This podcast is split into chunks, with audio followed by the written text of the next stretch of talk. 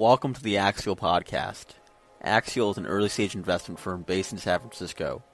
We partner with great founders and inventors investing in early stage life science companies often when they are no more than an idea. Axial is fanatical about helping the rare inventor who is compelled to build their own enduring business. Okay, Martin, thanks for uh, doing this. I think I always kind of like doing some initial talking before recording. So uh, great kind of you know getting some more context on Invert and, and talking a bit more about what you guys have been building. But maybe to start with the conversation, just you know tell us who you are, what Invert does. Yeah, thanks for, for having me, Josh. Uh, I'm Martin. I'm the CEO and one of the co-founders at Invert. Um, at Invert, we build software to help people who do bioprocessing of various different kinds um, do their jobs better.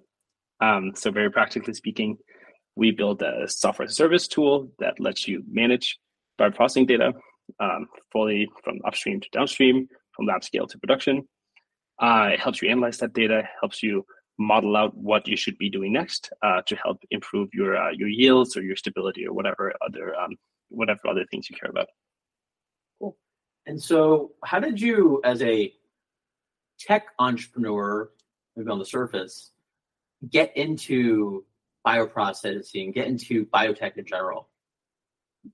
Yeah, it's a good question. It's a, it's a long story, but to make it short, my background is in um, in sort of more uh, non-biotech. Uh, I was very fortunate to join Airbnb uh, right out of high school, which means I never actually went to uh, to school um, after high school. It was very fortunate for me. I, uh, I, I didn't enjoy school very much. Um, joined Airbnb right out of high school. Uh, that was, as, as, we all know now, a, a, very good outcome. And I got very fortunate there. Um, after that, I was the first hire and, and built the go-to-market function at, a, at an enterprise SaaS business called Hive that also worked out very well. And um, about 2000 and late 2019, 2020, um, I was sort of a little bit of a standstill in my in my career, in my professional life. I didn't really know what to do my uh, now again co-founder Holger and I were working on a startup that wasn't really working out, and we're sort of beating our heads against the wall.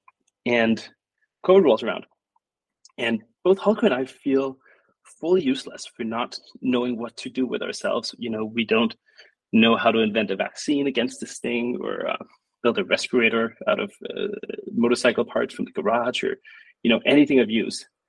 And so we ended up building this COVID tracking app um, for Denmark and, and for sub-Saharan Africa. This open source project that uh, before there was such a thing as contact tracing or um, or COVID testing outside of, of PCR, we would ask people twice a day for flu-like symptoms, and then hand that data over to government um, to try to uh, help make resource allocation decisions on the margins. As it turns out, in retrospect, that is not at all what uh, what ended up mattering in COVID, but at the time in in what early February 2020 that seemed um, very relevant. And so Holger and I um, end up spending six weeks building this project. Uh, we get sort of thousands and thousands of daily actives. It's a it's a very successful project for, for some definition of success. Uh, but more importantly, by the time it was done and we had handed it over to government and so forth, um, we sat down and it had been a whirlwind six weeks of, of being on the news and uh, hundreds and hundreds of volunteers, um, lots of legal threats around liability and of, of, um, of GDPR and so forth. And it's the hardest we'd ever worked. Made no money. It actually cost significant personal money, and it was the most fun we'd ever had. And so it became sort of very evident at that point that that the next, if we spent the last ten years or so of our careers using bits and bytes to coordinate pixels on, on people's screens, that the next ten years or twenty or for for my sake, the rest of my life uh, will about be about using bits and bytes to coordinate atoms in the real world. Um, luckily, through that process, we got to know a lot of biotech people, especially the, um, the people in very senior leadership at the big Danish biotech companies. Uh, we're both Danish by origin. Uh, Novozymes, Novo Nordisk, these companies. And through that, um, got to spend a lot of time in that world. And I spent all of 2020, 2021 um, angel investing in early stage, especially industrial biotech businesses, and fell in love with the world, fell in love with um, the people in this world, and started thinking about what types of problems could be solved with a more for tech mindset. And so, through that process of doing a project with your future co-founder or even past co-founder as well, discovering, you know, doing just helping science or maybe the physical world, as you put it, atoms is, is, is more rewarding or not exciting. It's also very exciting. How did you do that process of angel investing and then doing that project, hone in on bioprocessing as a big enough problem to work on? Um, yeah. Maybe potentially devote a big part of your life to. Yeah. Well, so, so the very practical thing that happened here is that I kept being in these meeting rooms, um, either in board meetings or in pitches. And as I'm sure you share this experience, um, of being talking to these absolute heroes of civilization who are um, a lot of these are synbio companies, right? Who are say things like, um, uh, "We can make spider silk using fungal cells, and if we can make spider silk at a low enough price point that we can um, replace a lot of use cases for steel, and, and, and that will have a great environmental impact." Or um, in therapeutics companies, we can cure XYC. Um, that's in a company that just sold to L'Oreal that um, very much seems like they have a cure for acne um, in, a, in a probiotic product, and kept being in these meeting rooms with these absolute geniuses and, and heroes, and then leaving the meeting room to cross the hall to go into either a lab or a production site or pilot plant maybe, and seeing all these like 2008 Windows computers, tower computers with you know the password stickered on a little sign that says "Do not update" because the mass spec machine doesn't doesn't talk Windows Vista, and uh, just this fully arcane um, technology stack, which uh, I kept having this repeated experience of um, of feeling like we were these people are like Bruce Willis in Armageddon, fully just you know trying to save the world, both from a human health perspective and a climate perspective, and the tools that we give them are um, you know, bows and arrows and uh, and uh, Stone Age uh, flint axes, which just felt, uh, frankly, um, frankly disrespectful to to these people's uh, intellects. So, like, I think a lot of I'm a biologist, and I think we all have that those kind of common experiences where there are devices in the lab that run really old software, and you don't want to update it because you want to mess up what's already working. Yeah, and so that's maybe you know the, uh, the, the historical reasons why all this stuff is that way. But you're somebody who's new; you don't have all that baggage. So that's kind of maybe you can see this as ridiculous because I think as a scientist you think, oh, yeah, don't update the software because that's how it is and that's how it's always going to be. But as an outsider, you can call out something that doesn't make sense.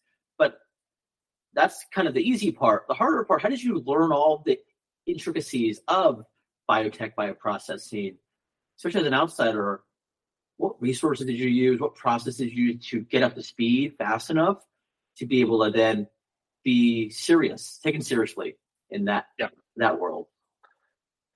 Um, that's a good question, and I, and I wouldn't wouldn't profess to be at that level yet. In many ways, um, you know, we've been very fortunate in that we work with uh, some excellent customers and, and excellent investors. So in some respect we must uh, somebody must be taking us seriously somewhere yeah. but um but you know we the part of our teams who are who are coming from a tech background not a biotech background know not just enough to be dangerous and we're very sort of acutely aware of avoiding uh, what i think of as a pitfall which is a, certain amount of arrogance or, or, or, naivete which comes from uh, coming from tech where uh, where everything is very modern and and and where it's very easy to look at biotech and think, oh my God, this whole industry is, is in the 80s or, or at best, and, and sort of um, bring a little bit too much of, of, an arrogant attitude into that. We, are very sort of acutely aware of avoiding that.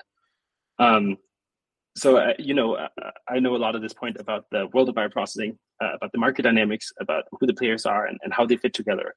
But you couldn't in any way, shape, or form let me lose in a lab and have me be productive, right? That is just not uh, what I do, and it's not um, uh, what my co-founder Holger does, who's our CTO.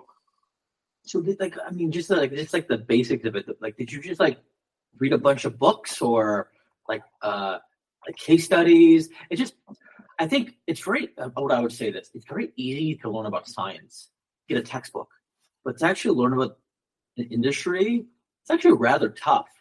Uh, yeah to learn about any industry because there's no really good books written about business, in my opinion.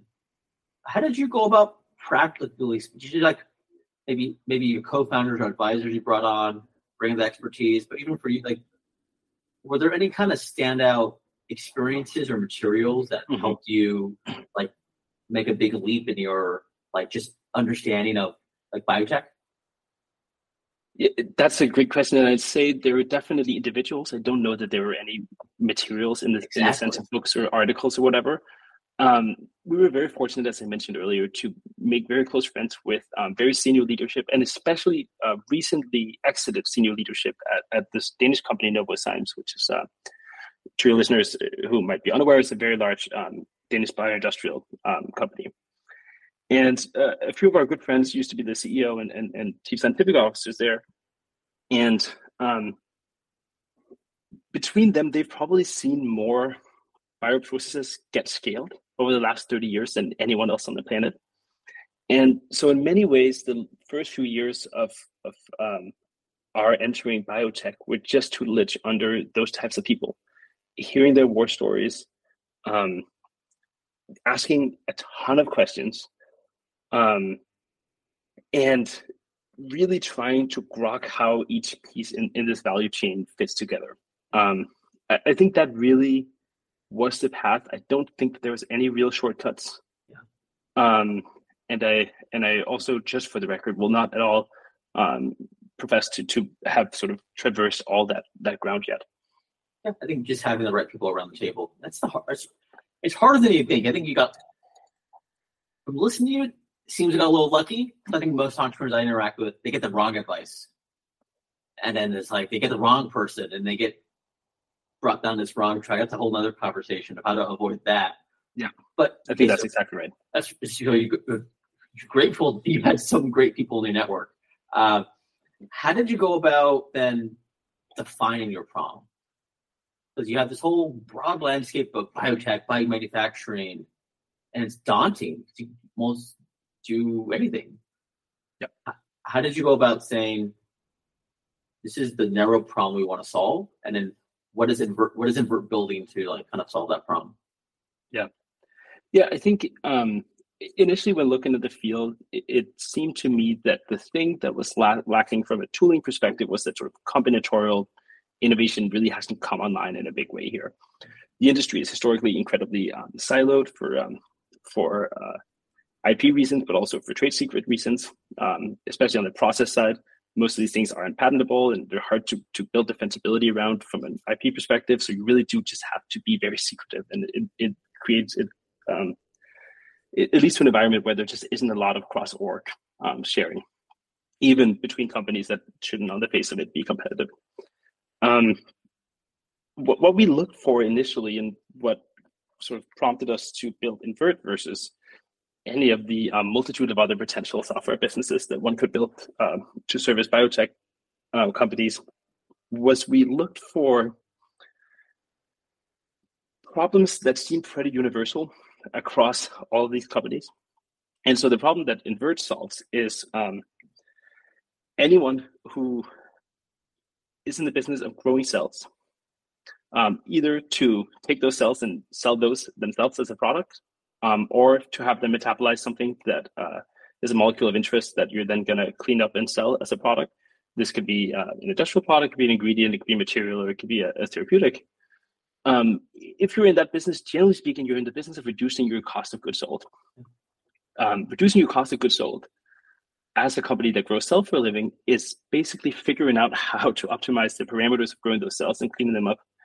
Um, that uh, will lead to, uh, to sort of a, a, efficiency that is as close to the carbon theoretical um, sort of maximum flux you can get to.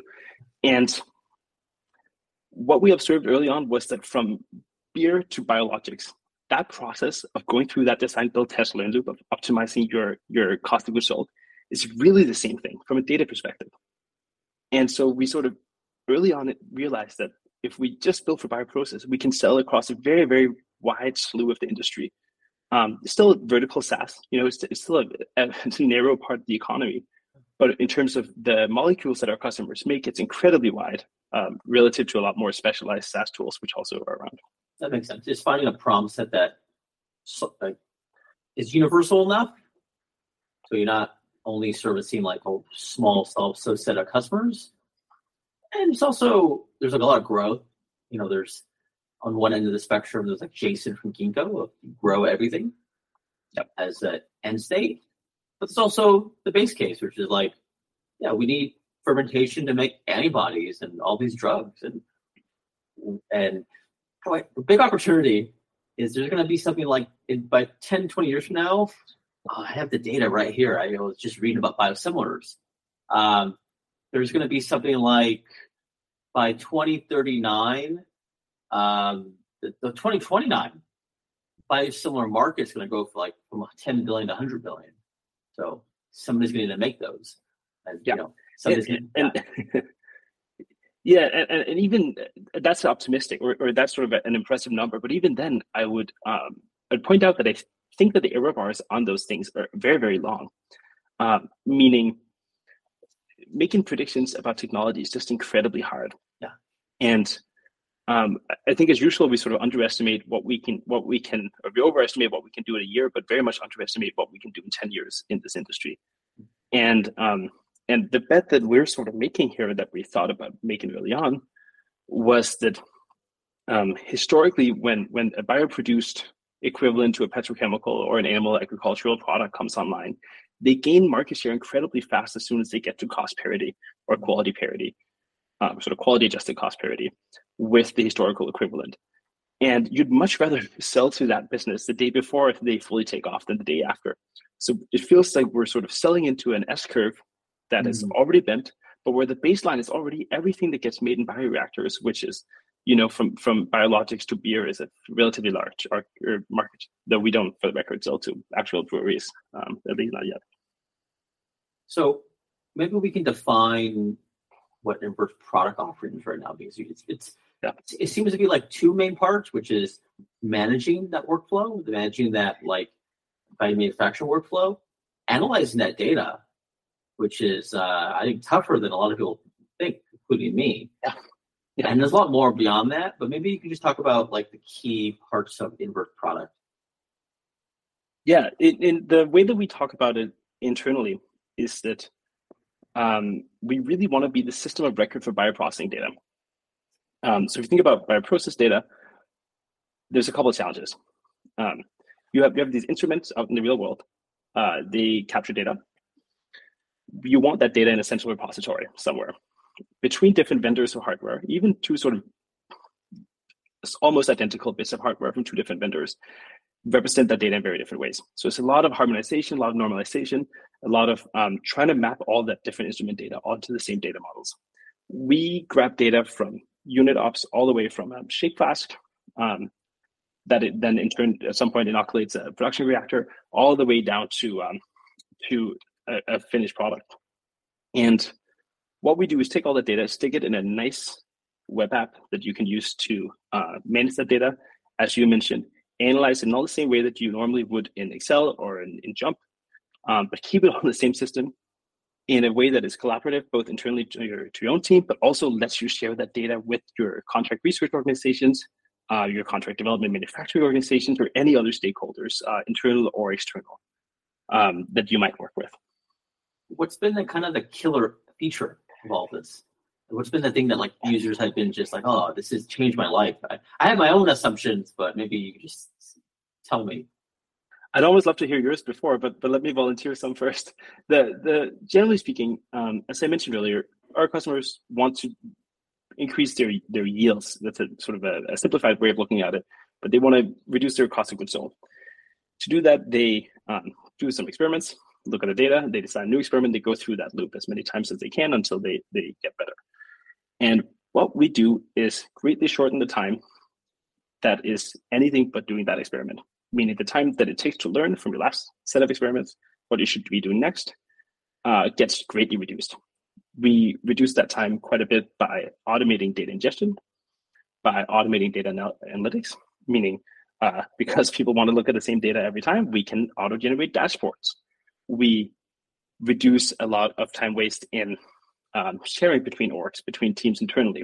Uh, you, this, you took a sample, that sample was sent to analytical chemistry somewhere, does that is that a spreadsheet that's returned that has to get merged into some master log, or does that just get uploaded to Invert and automatically is there at the moment that the analysis was done? I think the analysis part, that's just a big one where a lot of this fermentation data, when I look at it, I have friends who run these companies, I go, hmm, show me some data. And it looks like stock trading data or something. it looks like these charts and just, I have friends that work in quant hedge funds. And it's like, oh, you just, you can bring the same capabilities from Wall Street to fermentation. Uh, you can probably unlock so many more insights into like what experience, what, what kind of fermentation runs, what parameters you should uh, optimize for to get you know better yield ultimately. You're trying to just like you say lower cost or just get more of what you want. That's exactly right. And so on that point of analytics, you know, you, you, you wrote an incredible blog post about the six S's of biomanufacturing. It was like it was really interesting. I, I think it, it kind of stole some ideas from lean manufacturing and expanded them for uh, bioprocessing. Maybe you can talk about what those successes are and how Invert kind of is building software to solve for those problems.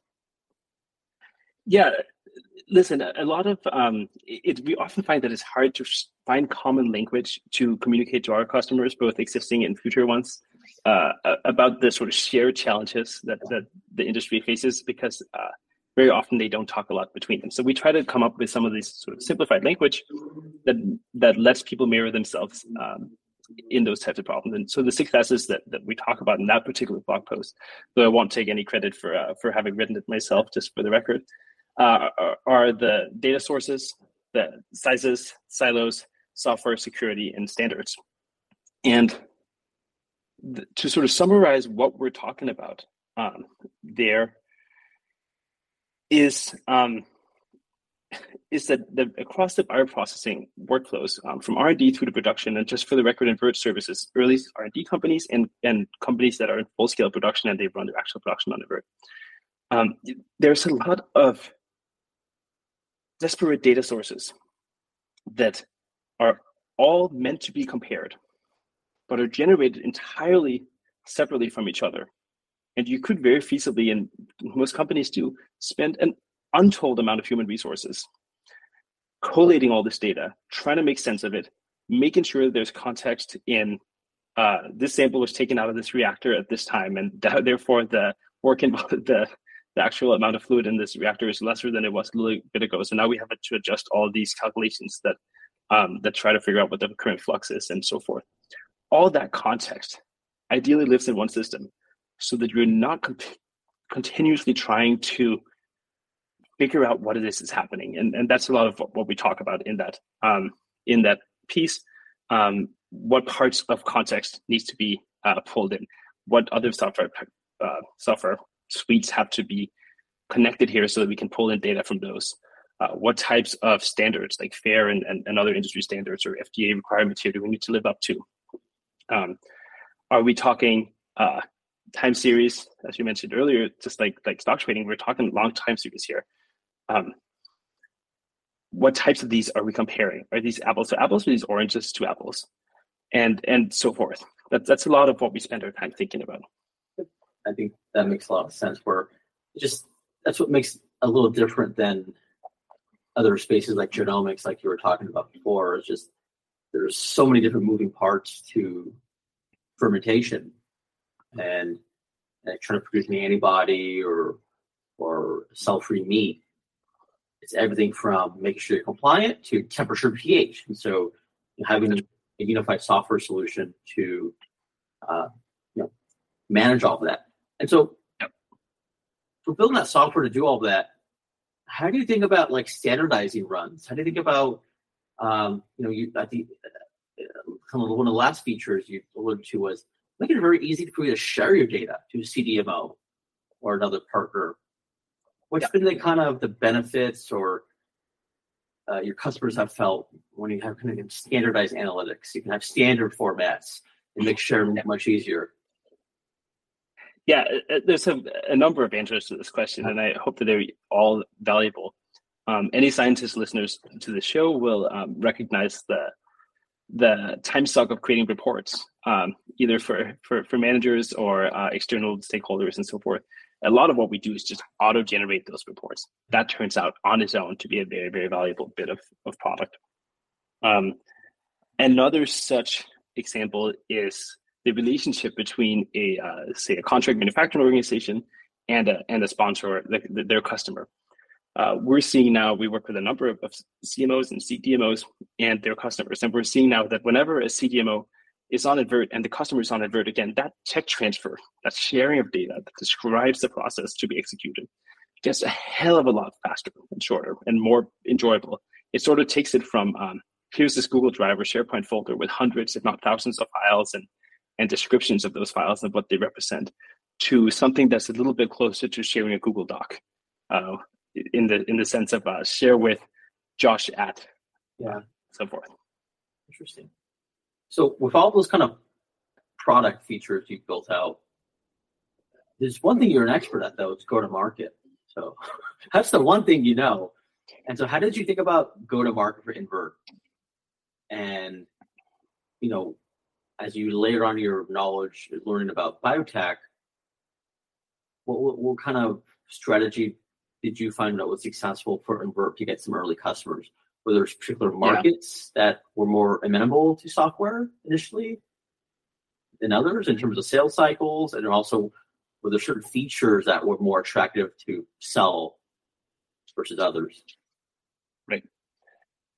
That's a great question. And I think uh, the main point to make here is that we haven't invented this particular wheel in any real sense.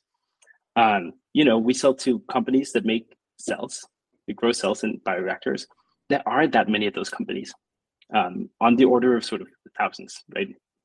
Um, that means that we can very feasibly just call them all up and ask if they would like something like Invert.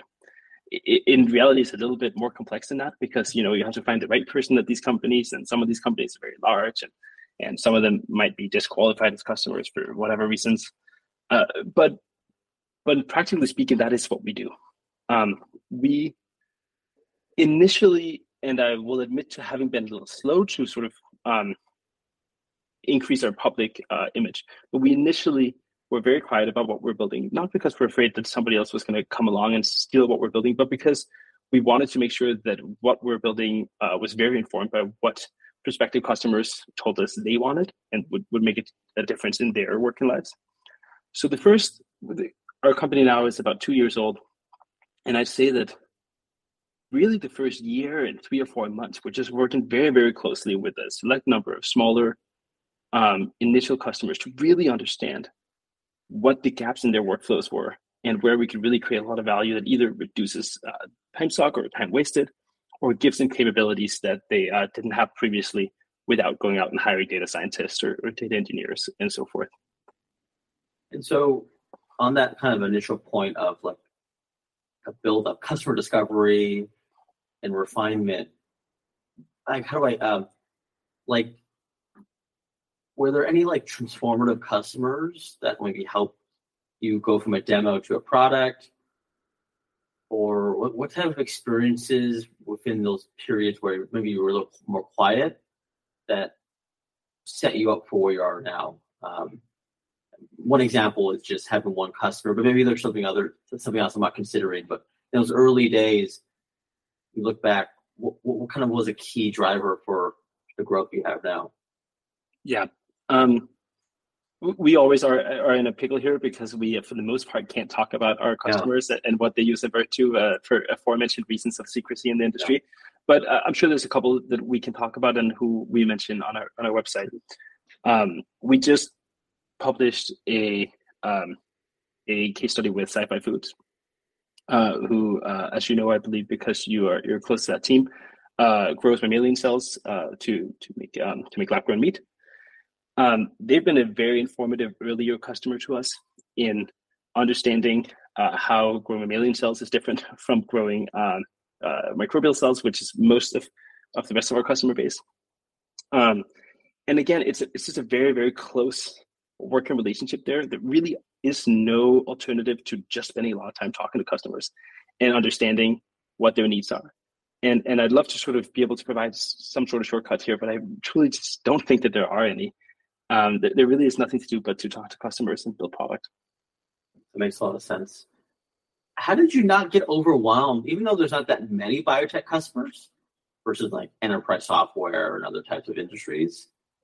How did you get overwhelmed by the diversity and get push and get pulled into a whole like different cell types, different you know therapeutics, non-therapeutics? You know, how, how did you did you have did you when you built Invert did you feel you had to narrow your focus to a particular subsegment of biotech, or did, was it generalizable enough where, you know, my product is selling to anybody who's growing something? So uh, right. it, it, it doesn't require that level of expertise or customer empathy. Right. Yeah. So uh, I think that's a great question. And uh, first of all, we've done things a certain way. The jury's still out on whether or not that was the best way to do it. Right. It's hard to it, it's hard to judge the decision by its outcomes and uh, we've uh, thankfully done very well in the two years we've been around. But there's a chance that we could have done a lot better by doing something else, right? So don't so, so don't take any of this for gospel. But our initial sort of go to market impulse here was that the traditional sort of advice here would be to find one niche, narrow down on it, really win that niche, and then expand from there. I took sort of a counter position to that very early on because whatever niche you narrow into there, I think you're gonna one of two things is gonna happen to you in our particular field. Um, either you're gonna set yourself into a t- t- addressable market that's too small, um, or you're gonna end up selling only to biopharma customers, and it's gonna take you a long time till you get to revenue or actual a product in use that lets you get that feedback cycle of usage and product improvement going, which is what you need. So we sort of very very intentionally initially went after customers that were quote unquote easier to sell to. That means um, customers in less regulated industries. We also uh, very intentionally have, in the first two years of our existence, made sure to land customers who work tightly with customers who do all sorts of different types of bioprocessing, from gas fermentation to lab grown meat to um, uh, traditional industrial biotech in, in microbial environments and so forth. Like we really wanted to make sure that we were covering all of our bases yeah. and building a product that without any customization works for all those different use cases. So we think a lot about designing for the extremes, design, design for highly regulated uh, therapeutics environments and designed for less regulated, say biopesticide uh, or, or something like that environments. And the middle part will really just sort, sort of solve for itself is, is our belief here. Yeah, that requires some really disciplined product design. I mean, just from knowing a few companies, biotech or SaaS, sometimes you build something that's so bespoke and you kind of break your internal rules to get that customer. But to be able to like be strict about our product does this and it's selling that product, it's, it's pretty hard because, you know, ultimately, like you maybe alluding to a lot of these biotech software companies become consulting businesses. Yep. And, you know, they're that for a few years and they kind of maybe get, potentially get stuck. Um, so on this point of you have any fun stories of like uh, installations or customer acquisition? Like, did you visit some cool bioprocessing site? Because these things, if you actually visit a biomanufacturing facility, some of them are pretty cool. Like, I, there's some ones in Brazil I would love to visit. Like, these, these massive steel things, and it's it's it's pretty impressive. Uh, if you go, like, yep. there's some there's some one in Sacramento if you go visit. Like, any any fun stories like that? Visiting the site that convinced a customer, or you know, fun fun customer stories. There's certainly um, a lot of very very very cool sites here, yeah. um, or in in this space, and they're just marvels of engineering, really, and, and they're truly magical. Um, just to not tell the sort of the the most obvious story here, one one company that we worked with early on, and we actually have paused the relationship to for a little bit, but uh, but we'll take our, our relationship back up with again, is a company based in um, respectively San Diego and, and Copenhagen, Denmark called White Labs.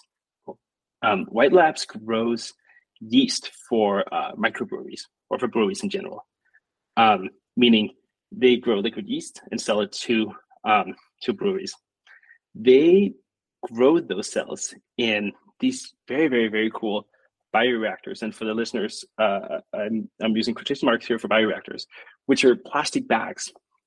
Um, not in not don't think sort of uh, traditional single use uh, bioreactors here that are still inside of a steel vessel. These are just hanging off of really what is a glorified code rack, um, but they're incredibly sophisticated and uh, very, very uh, in a very, very cool way. What they do is once um, they're done with that fermentation process, the um, the bag itself will be heat welded at a, such a point where the uh, majority of the actual product will be at the bottom of it, and the majority of the waste product will be just above. And they heat weld it. They cut it off.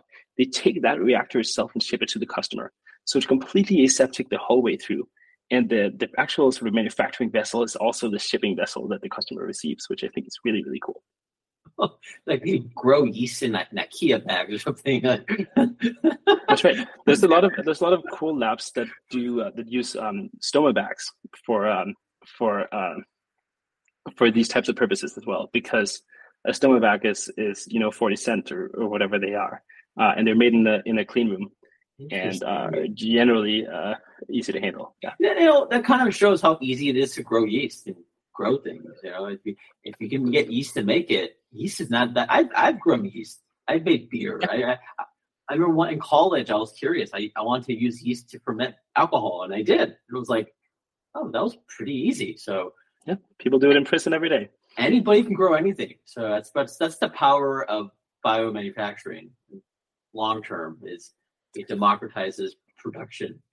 But yeah, uh, listen, I, am I'm glad that that the that my monoclonal antibodies don't uh, get produced in quite that way, and that we have slightly slightly tighter regulatory regimes around around those types of things. But uh, but it does drive home, I think, a, a very important point that um, growing cells is, is, growing cells, and I don't mean that in any way as to diminish the the sophistication of the work done uh, at any in this industry, uh, but it is truly astounding just how similar making a very large variety of products can be from a process perspective, which I really think is is what we as an opportunity have leaned into. Absolutely. And so for Invert, you kind of have these customers and have, they're using your software.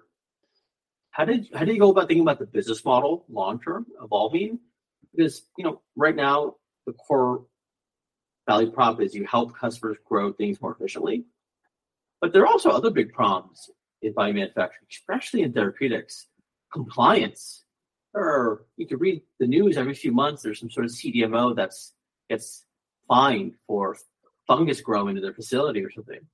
Um, how do you think about Invert evolving the types of customers you serve? I think on your website you allude to CDMO, CDMOs being yep. part of the equation. And how do you think about that product set feature evolving, especially around compliance, which which for higher value products like antibodies becomes just really really important it could you know during covid you saw this at catalent uh, where they had major delays and that know, hurt them during covid so um, how do you think how do you think invert expands over over the years yeah to, to uh, I, I, think you answered most of that question in yeah. that um, in that uh, as we as biopharma becomes a larger and larger part of our revenue portfolio and our and the sort of the number of customers that we have, uh, the regulatory offerings really end up taking a lot of weight there. Um, there are already great um, QMS systems out there. Um, are quality management systems out there. Um, there's a lot of other tooling that uh, goes into this. Most of those companies, I think, do a great job, and all we want to do there is just integrate and make sure that that we stick to what we're good at, which is helping people optimize their processes, and and the QMSs stick to what they're good at, which is helping people make sure they're compliant as they do that.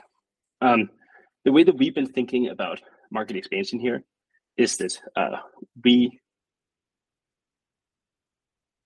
have sort of moved from initially initially solving a data management problem to a data analytics problem to now a data modeling problem. Mm-hmm. Meaning, uh, we the first two years of our journey has been letting people do what they already were able to do, but a hell of a lot quicker.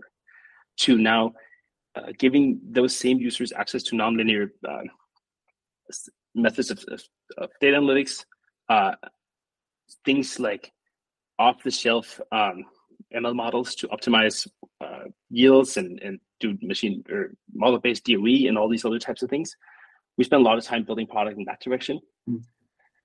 Um, and as you also alluded to, a lot of what we spend our time thinking about is making cross-org data sharing as simple as possible. Uh, that's a lot of a, a, lot of the time that we spend. It's a lot of what our users love about using Invert, uh, making different types of hardware interoperable and making different orgs interoperable. I think, especially in fermentation, where you know there are some anecdotes I have where fermenters have these like physical documents, like notebooks they carry around with the master protocols. And, you know, you have the fax thing because it's trade secrets, so they don't want to share, you know, everything. And so that's, that's another maybe barrier for not for for for very few uh, fermenters. And these fermenters are born in the alcohol industry, so maybe they they, they can't patent their products. Um, but on this point of uh, like you know you kind of building new features. Maybe the cherry on top is AI, artificial intelligence.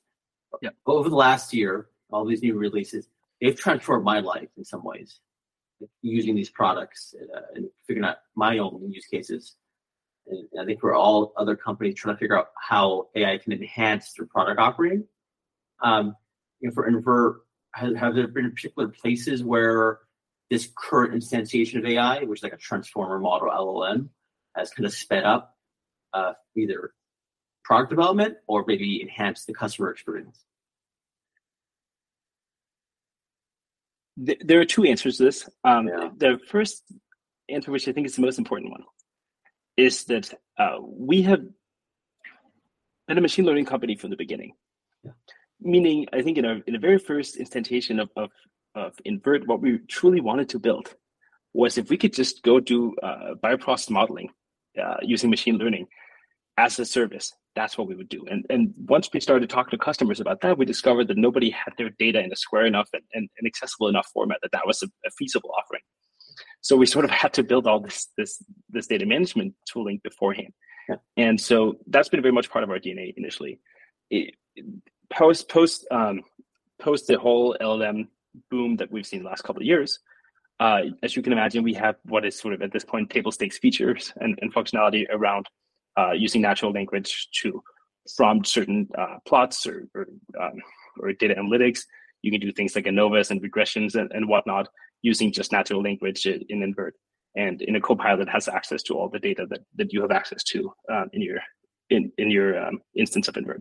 Yeah, I think that's kind of reinforces maybe the, the, the experiences of a lot of life science companies the real bottleneck is um, getting getting valuable tokens in AI language, right? Structuring data that's valuable, and that's and then doing kind of analytics and modeling on it. Yep. Um, but there's also like uh, there's also biological data and there's also text data. Yep. And from my experience, the biological data that's where you have to structure it yourself.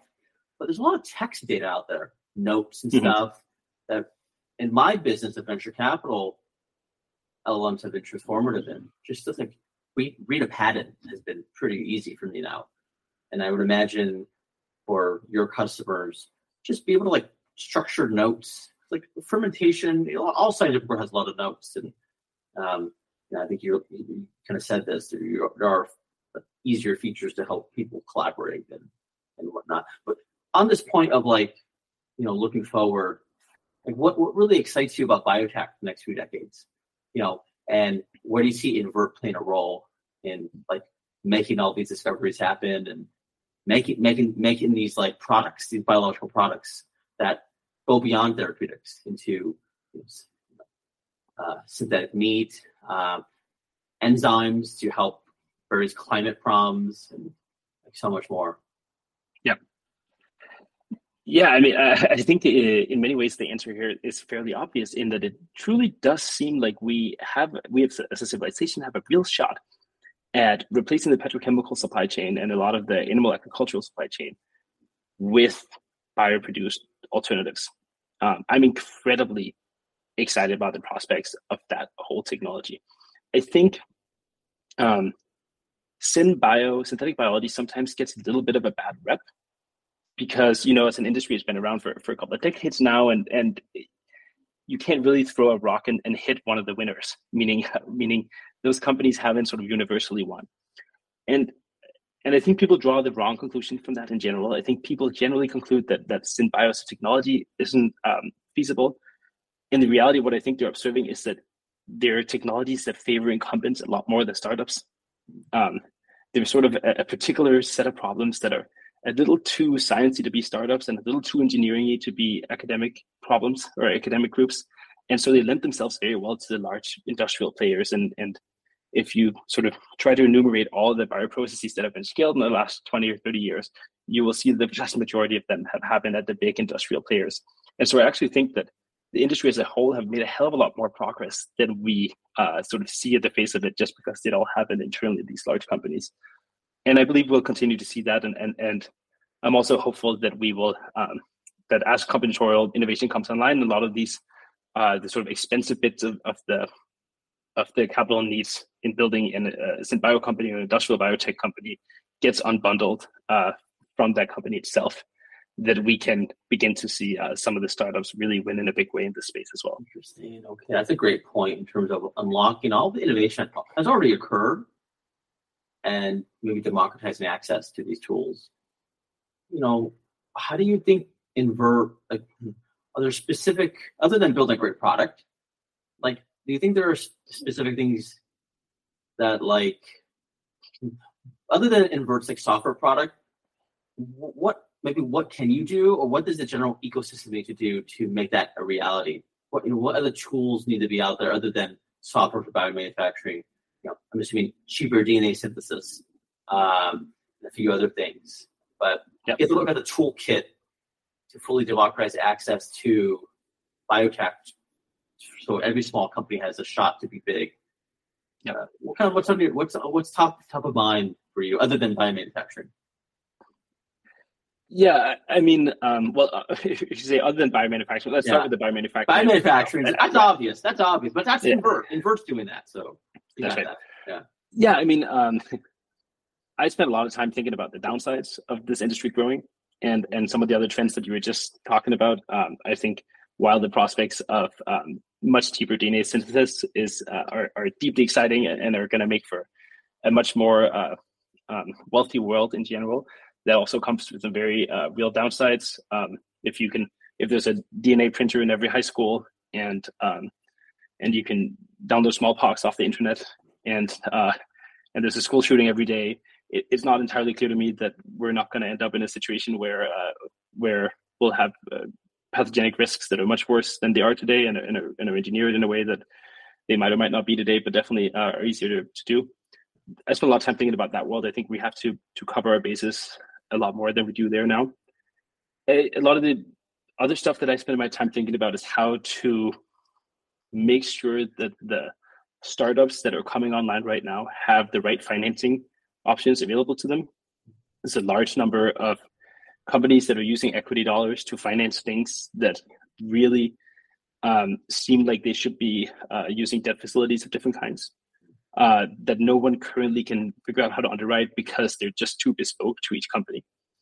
I think uh, as we begin to see the industry proliferate and grow, hopefully we can unbundle more and more of those layers of the supply chain and the value stack and sort of commoditize them and, and turn them into assets individually that can be that can be underwritten separately so that uh, so that each individual company doesn't have to vertically integrate from from day zero.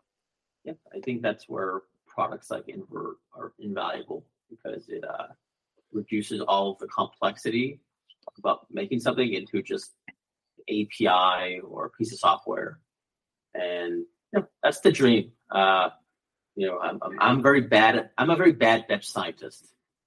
Uh, and I've always I always dreamt about while working in the lab because I'm like, oh, I stink at this. Why can't we just automate all of this? Why can't I just like program all of this? And so that's kind of the the dream of most biologists is to get out of the lab.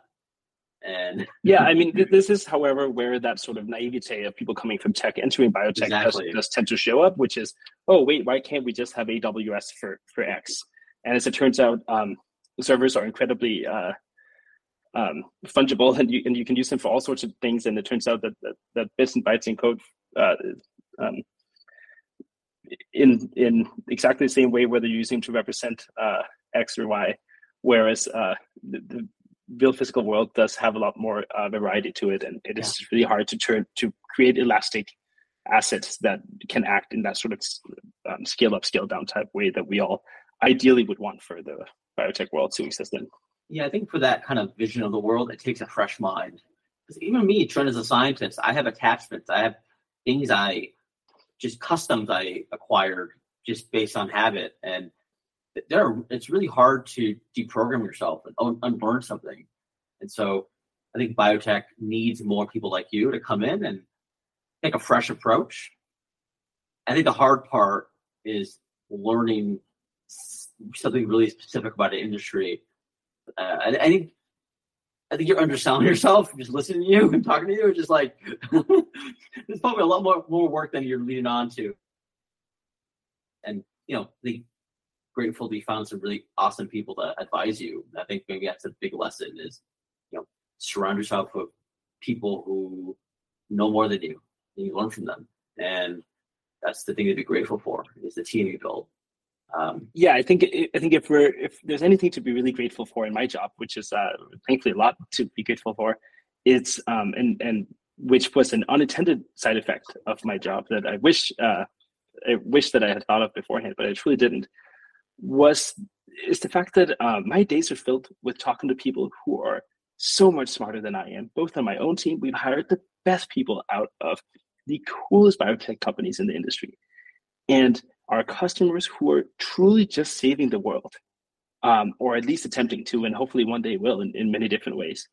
It's it's an absolute pleasure and frankly the honor of my life to uh, and my co-founders as well to be able to spend the contents of our working days engaging with people who are um, who are that brilliant, that ambitious, and that generous with their uh, with with the working hours of their lives. Yeah. That's a great word, and I'm I'm I'm really excited for what Invert does. And we'll talk in a, we'll talk like we'll do another one of these in a few years to get the updates. But uh, uh, Martin, I really appreciate you taking the time. I think a lot of people are gonna you know take inspiration from this. Likewise, thanks, Josh. Really appreciate it.